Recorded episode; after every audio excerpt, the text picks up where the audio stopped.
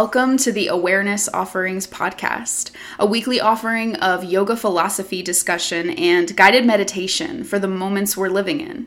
I'm your host, Laura Tara Davy Joplin. I'm a yoga and meditation teacher, spiritual social media strategist, and integrative counselor, working to integrate the principles of the spiritual path into every aspect of my work and my life. This podcast is an extension of that work as I navigate the world as a white woman devotee of yoga, living at many intersections of privilege, living in the West, and trying to live with awareness. Thank you for joining me in this work. You're listening to episode 54 Anti Capitalist Ahimsa.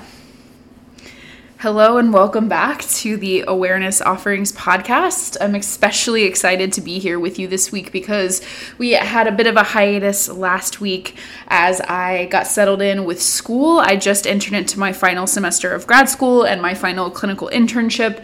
So I had some things to do to get my systems set up and get settled in with school and start to basically build my caseload as I see clients through this internship. So, and I also had a haircut, honestly, on uh, Thursday of last week and every to, to get everything done that has to be done in a day during my work week the the my time is scheduled pretty intentionally and if there's one extra thing it's like everything else is just out of whack. So all that is to say there was a lot going on but i'm really excited to be back here with you this week. So welcome as always, if you'd like to support what's going on here on the podcast, you can do so by rating, leaving a review, subscribing, any of those actions on whatever platform you're using to listen. And if you feel called by sharing either by word of mouth or on social media, all of those things just help other people find the podcast. And as always, I am incredibly grateful that you found the podcast and that you're here. So here we are. We'll go into our traditional opening ritual together of singing the sound of Om one time.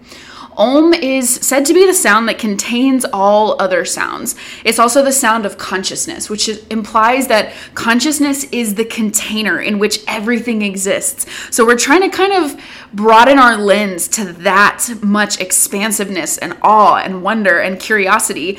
And that's one way we can think about what it means when we sing the sound of Om. You can do this by singing out loud with me, or you can always, always listen as a practice. And if you're coming along with me, you might get your body into a comfortable position. You might choose to close your eyes here or just take a soft gaze by looking down your nose or toward the floor. Just sort of turning the awareness toward yourself for a moment as a way of inviting in that sense of consciousness. From this place, if it's available, you might take a deep breath in through your nose and an exhale through your nose, just clearing some space. And then we'll take an inhale for the sound of them.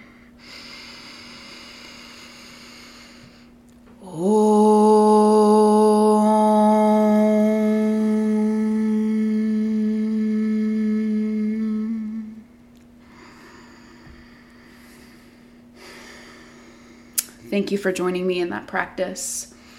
And now for this week's discussion. So, I'm sort of getting back up on a soapbox in a way on in this episode and I'm hoping to do it in a way that is aligned and aware and open and fair and all of that. But I haven't done it in a minute to my understanding. If for the last several weeks and even months, I feel like the world and the events we've all been asked to contend with have been so intense that I've just been focused on sharing tools to either, you know, help us stay resourced and settled and taken care of as much as possible during these influxes of events, or to just, you know, remember ourselves and our practices in the midst of chaos. That's kind of what it's been like. Um, it's been probably since last year that I really went on like a yoga fueled i don't want to say rant but but had a real focused um mission as far as something I really wanted to speak about, especially in the realms of, of social justice and kind of social issues and how those intersect with yoga. But I'm back and I'm doing it. and I'm kind of coming out of a, a, proverbial closet here. Although, if you follow me on social media, I've I've you know alluded to this. I've I've, I've it's not that I've never said it before, but I haven't really come out and say it in a or come out and said it in a full throated way. I am an anti capitalist yoga teacher and yoga practitioner. I am anti capitalist. That is that's me. and the reason it feels like coming out of a proverbial closet, not to minimize the coming out of the, you know, actual closet that happens when folks own their sexuality and that experience of queerness. Uh, but the reason it, it feels somewhat under that umbrella, although not at all the same or as intense or even as risky an experience at all. But the reason it feels somewhat under that umbrella is just because we live under a system of hypercapitalism here in the United States. And I grew up in the South. Um, in a small town for for high school and for college, um, which in some ways can amplify. I, it, I don't have any like scientific evidence to back this statement up, but it sometimes feels like that hypercapitalism can be amplified um, by the culture of small towns. And yoga in the West and in the United States is not immune to the fact that everything we do in this country is under the umbrella of hypercapitalism. And yoga has sometimes been, you know, warped and misappropriated for capitalist aims, right? It's like how do we how do we monetize this? How do we commodify this? How do we churn out as many teachers from quick expensive teacher trainings as possible and so on and so forth. I could go on forever about that. But all that is to say everything we do is invested in hypercapitalism in the United States because hypercapitalism exists to feed itself. It is most invested in its continued existence. And so to sit here and say, I am an anti capitalist, is it carries an element of, you know, I, I say risk, but I say it really lightly because I know that Overall, my safety is likely not at risk. My resources, my well being are not at risk. But I'm aware that it probably pisses some people off to hear anybody say, I'm an anti capitalist, especially, you know, people who I. What are the right words for this? People who um, are who were kind of formed under the same culture that I was in in small town U.S. Southern USA, um, and haven't really taken a moment to investigate what they really get out of the hypercapitalism that we all live under. I'm just aware that that it's a it can be a charged thing to say. That was a lot of words to say. I'm aware that it can be a charged thing to say. But I'm an anti-capitalist yoga teacher. And I'm going to sit here for you and make the case today about why anti-capitalism is yoga, specifically ahimsa. Ahimsa is one of the principles of yoga. Yoga is an eight limbed spiritual system. We typically know one of those eight limbs very, very well asana, the yoga poses, the physical practices. Um, our hypercapitalist world has decided that asana is the most marketable, and so that's the one we focus on. And a lot of um, sort of a lot of Western traditions don't really pay as much attention and energy to the other limbs, but yoga is eight limbed. The poses are one of them, but actually, the first two limbs, as laid out by Patanjali, who wrote the, the Yoga Sutras and delineated the limbs of yoga, the first two limbs are these principles, sort of the do's and don'ts of how to be in the world if we want to be in a way that is aligned with the path of yoga. And my spiritual teacher, Swami Jayadevi, always says that we have to receive and live these with self compassion and non attachment. So we're not using them to, um, to like, repress or you know repress ourselves or to, to judge or shame ourselves. They're they're guideposts but they exist. And ahimsa is one of them and it means non-harming doing no harm. And so I'm here today to make the argument for why anti capitalism is an ahimsa practice. And the first thing I want to say in that vein is that I'm not against anybody getting their money. I'm not against money in general. Anti capitalism is not anti money. I am not against anyone having the resources they need. I'm not against anyone, you know, being successful I am not against anyone living in a way that is beautiful and pleasurable and supportive. I am not against anybody getting their money.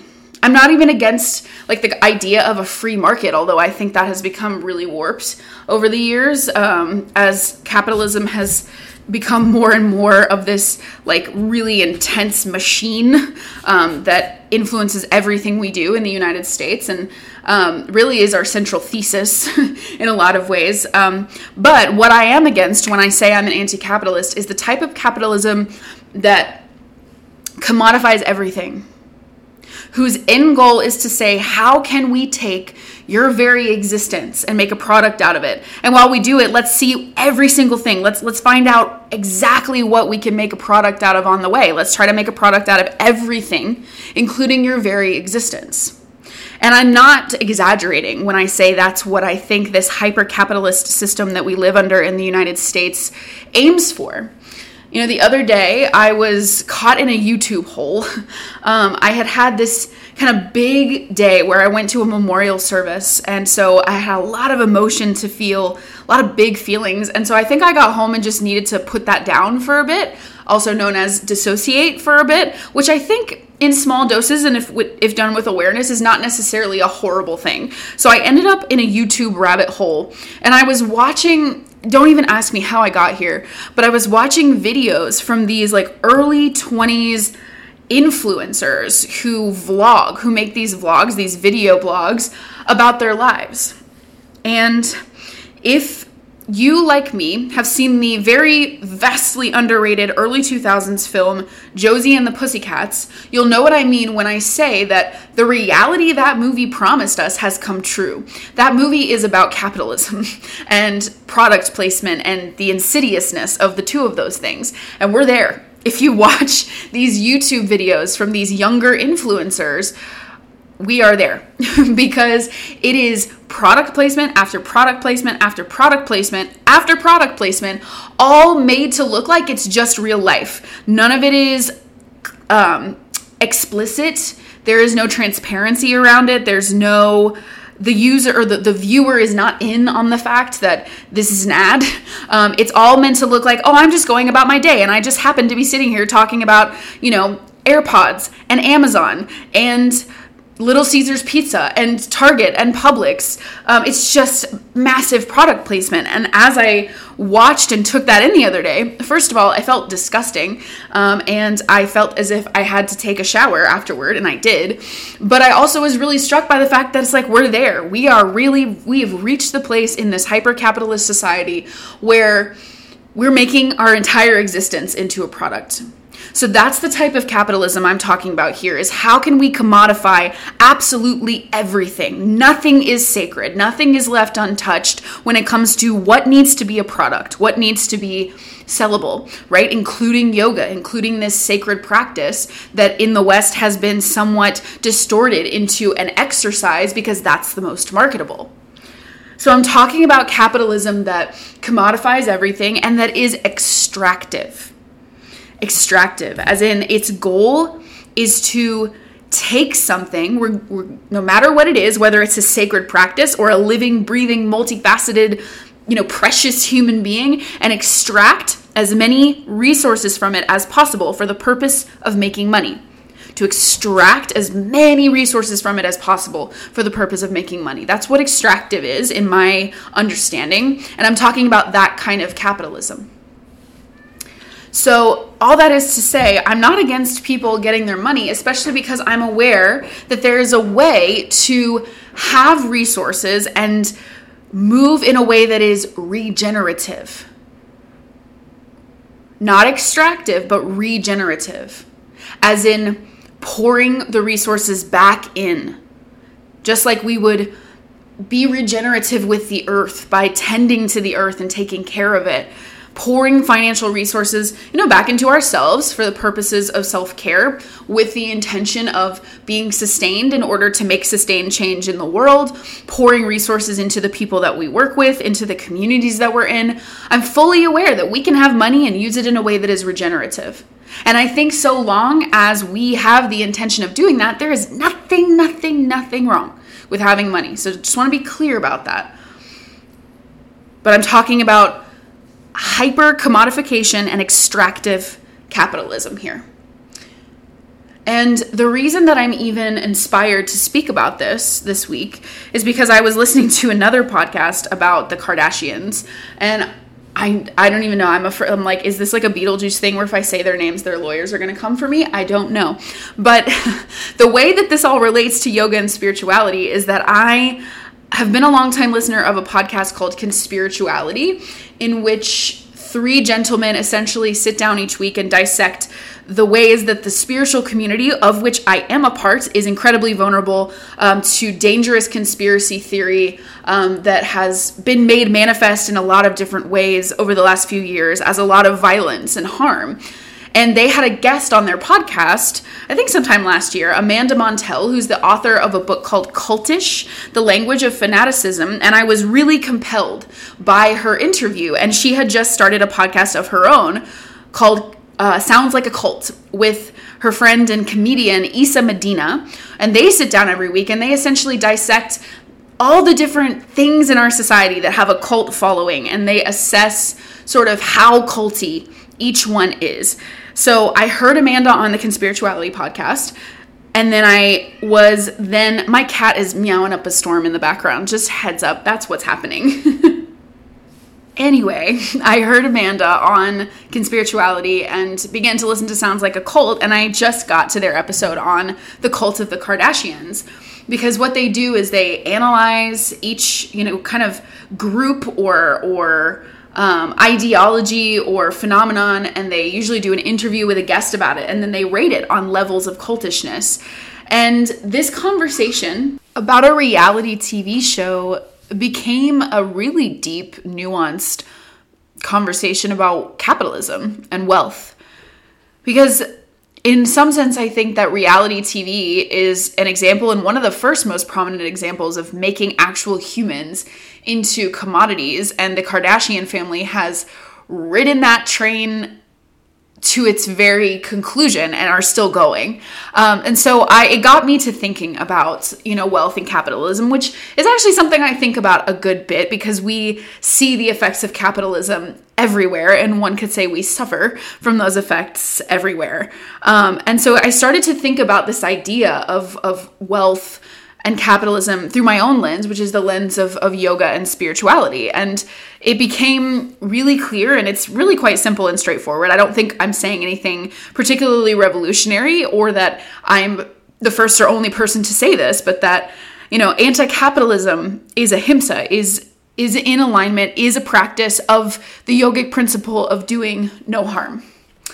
And the reason for that is, and actually before I state my reasoning, I'm going to point us toward a passage from my very first mindfulness teacher, Vietnamese Buddhist monk and master Thich Nhat Hanh, who left his body last year, but was my first introduction into living a conscious life through his his words, his books, his teachings, and I still hold him to be very sacred in my heart. So in his book, Peace is Every Step, he lays out the 14 precepts of the order of interbeing. These 14 principles that essentially lay out for us how we can practice interbeing, which is the idea that whether we want this to be true or not, the fact, the reality is that we inter are. We are constantly interbeing with everything in existence the words I'm saying right now into this microphone that I'm speaking into, that's hooked up to this computer, um, as I look at this book that was made from trees that were nourished by sunlight, they're all connected because you know the computer couldn't exist without the people who put it together. The book couldn't exist without the sunlight that nourished the trees that made up the paper. So everything is connected and that's this idea of interbeing. And in this book and other places he lays out these 14 principles the fifth of which is do not accumulate wealth while millions are hungry. Do not take the aim of your life, excuse me, do not take as the aim of your life fame, profit, wealth, or sensual pleasure. Live simply and share time, energy, and material resources with those who are in need. One more time do not accumulate wealth while millions are hungry. Do not take as the aim of your life fame, profit, wealth, or sensual pleasure. Live simply and share time, energy, and material resources with those who are in need. So, a few things there. First, I just want to offer gratitude to my teacher for those words and for all of his teachings. Thank you, Thich Nhat Hanh. But a few things there. First, do not accumulate wealth while millions are hungry. I'm going to come back to that one because that's kind of the central thesis of my whole thing here. But also, do not take as the central aim of your life, you know, fame, material wealth, sensual pleasure, etc. And I still think that leaves us room to have the lives we want to have to a certain extent, so long as the money, the sensual pleasure, are not the central aims, the reason. Instead, we're living simply, whatever that might mean for us, because it's going to mean different things for each of us. And I think that speaks to this idea of being regenerative with the resources that we have, using the resources to have our lives and to pour back into helping, because that's what we're here for, essentially. But then, if we think about this central principle of do not accumulate wealth while millions are hungry, essentially, this, among other things, among other reflections, has led me to this really strongly held belief that extreme wealth, extreme wealth, as in, you know, you know what extreme wealth is. I'm not talking about people being financially successful and buying the houses they want to buy and, you know, having what they want to have, although there's conversations to be had about all those things and we always have to be centering or or aware that we're not centering that as the aim, the central aim of our lives. But I'm talking about extreme wealth.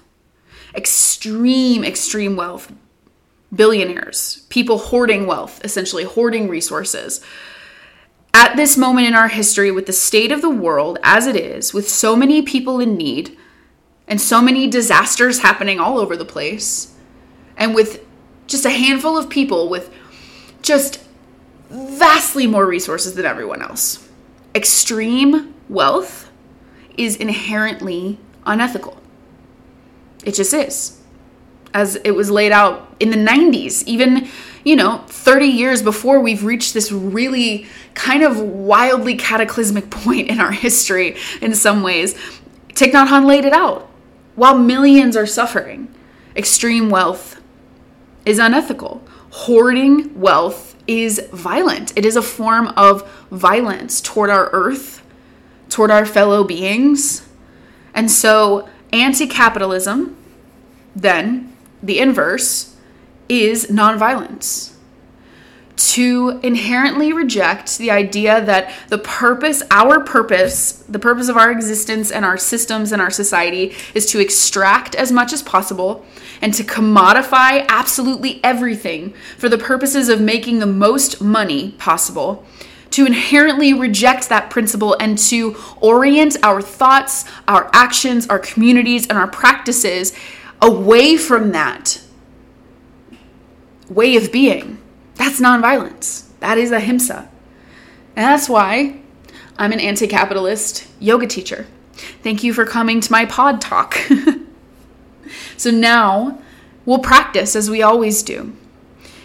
Because what we've been taught by the masters, by my beloved teacher Thich Nhat Hanh and others, is that you know, living simply, moving regeneratively, and rejecting commodification and extraction as violence.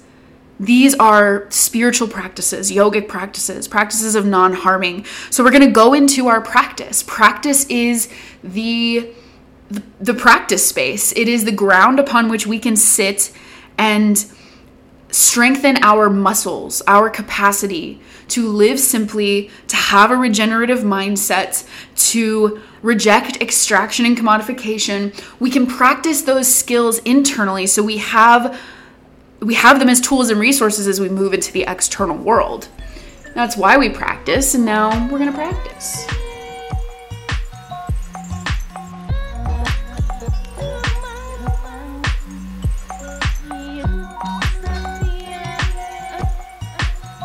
Is the point in the Awareness Offerings podcast where we go into experiential practice. We sit for some contemplation and meditation. So, if you're not in a position to safely or comfortably sit right now, you might just pause the podcast and come back when you have the space, right? If you're driving or mowing the lawn or something. Um, but if you're ready now, the first thing I'm going to invite you to do is find your way into a comfortable seated position. As I often say, that is any seat at all. We want to be nonviolent toward our own bodies, which gives us the blueprint toward being nonviolent in the world. So take care of your body. Sit, however, whether that's the classical position of legs crossed, sitting on your meditation cushion or your blanket or your pillow on the floor, or whether you're in a chair or on your bed or your back's against the wall, or you have extra support under your legs, or your legs are in a totally different position than crossed, right? You just want to take care of your body and find any position that allows you to lengthen your spine, the central channel of energy in your body the place where all of your energy moves and your nervous system lives. And when there's space there, we have more space to connect and to, you know, attune to our own energy and to settle our own nervous system. So finding whatever seat empowers you to sit with a long spine, and then perhaps choosing to settle into that by closing your eyes or taking a soft gaze down the tip of your nose or toward the floor. However, you choose to, we're just trying to kind of reduce the external stimuli so we have more space to be fully present in our internal landscape. And as we work to do that, you might begin a practice of breath awareness here. You don't have to do anything with your breath or change anything about your breath. You just begin to witness it, to observe it like you would observe a tree or a piece of art, just is. Just noticing that it's happening as you breathe in noticing that it's happening as you breathe out. Just inviting your mind, your body, and your focus into one place. Centering.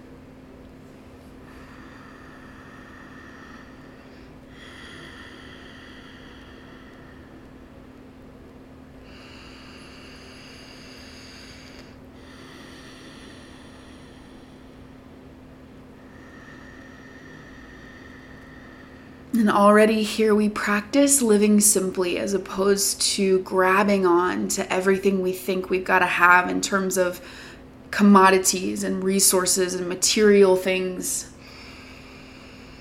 We live simply by saying, All I need and really all I am right now is my breath. This force of life and awareness moving in and out as I consciousness witness it happening. Just allowing yourself to touch simplicity for a moment, even if it doesn't feel super straightforward. Even if it's like, oh, there's a moment where I feel really connected to my breath, and then you notice your body, or you notice a thought coming. All of this is part of our simplicity because we can notice it as well, as well as we notice the breath especially the thoughts, which are really tricky and they like to convince us that they are so good at grabbing our attention and taking us out of the moment. But we can let them come in and go just as we do the breath, not grabbing on. Grabbiness, attachment, is associated with this idea of extraction and commodifying everything.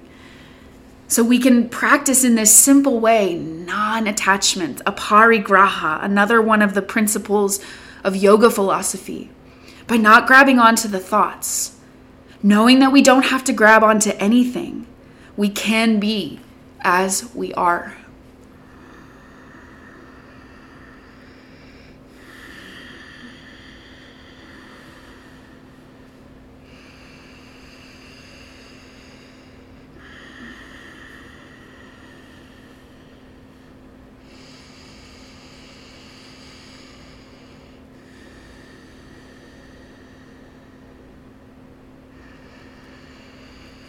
And the idea that everything must be extracted implies that we are only as valuable as what we can be as a resource to something outside of ourselves.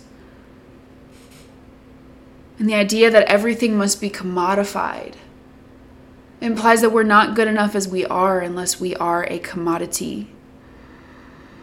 So, the way that we turn away from those narratives is to remember in simplicity that we are enough and whole and complete as we are.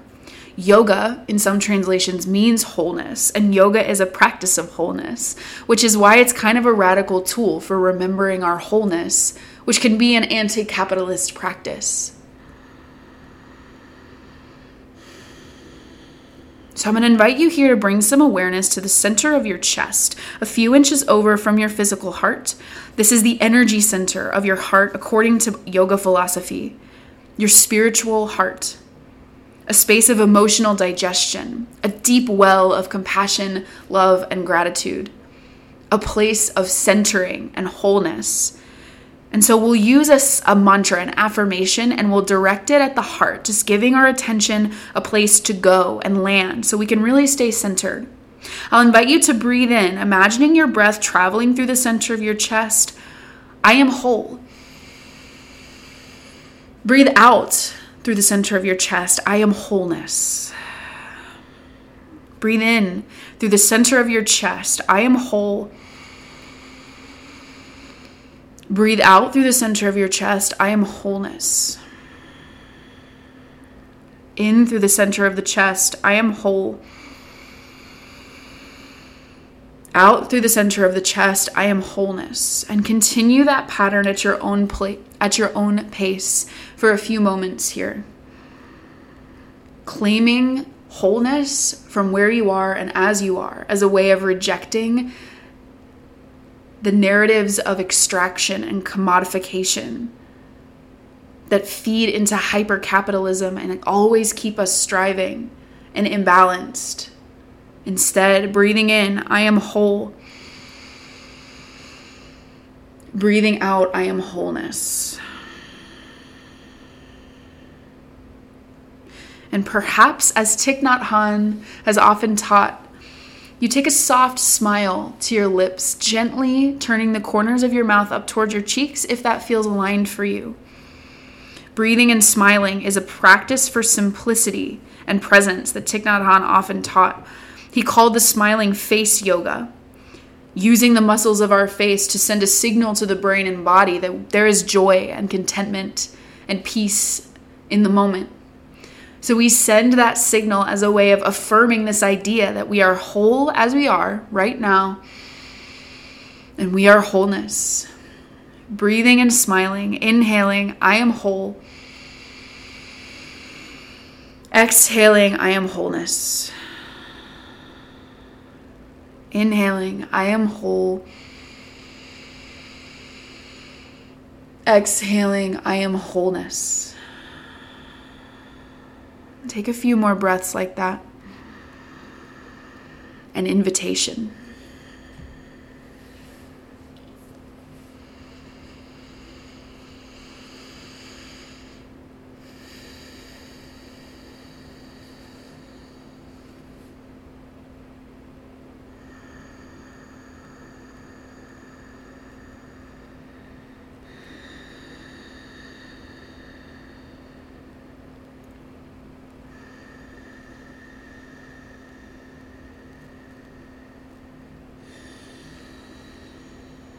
Maybe two or three final breaths. Breathing in, I am whole. Breathing out, I am wholeness.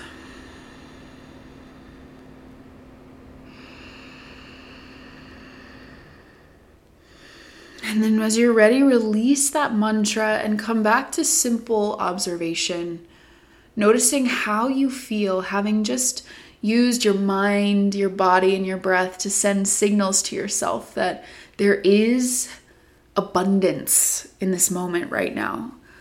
True abundance, not wealth to be hoarded, but an abundance of peace, contentment, and wholeness. So notice how and if you receive that in your awareness of yourself in the moment right now.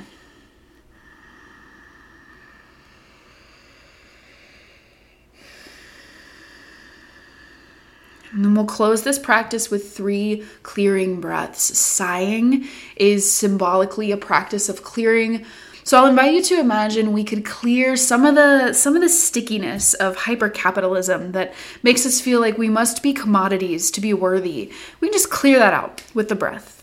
So I'll invite you to take an inhale through your nose. Then consider sighing through your mouth. We'll do that twice more.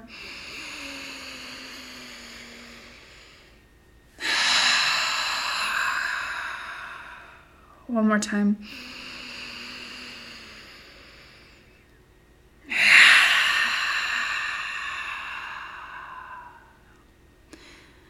Then, as you're ready, you can begin to blink your eyes open, to move your body around, to do what you need to do to return to the world around you. But I'll invite you to still keep some sensory perception on the feeling of the world within you. It doesn't just go away when we open our eyes, we just have to do the dance between the two. And this internal wholeness that you have affirmed for yourself is a radical anti capitalist tool in making the world more whole rather than seeing it as a commodity to be extracted from.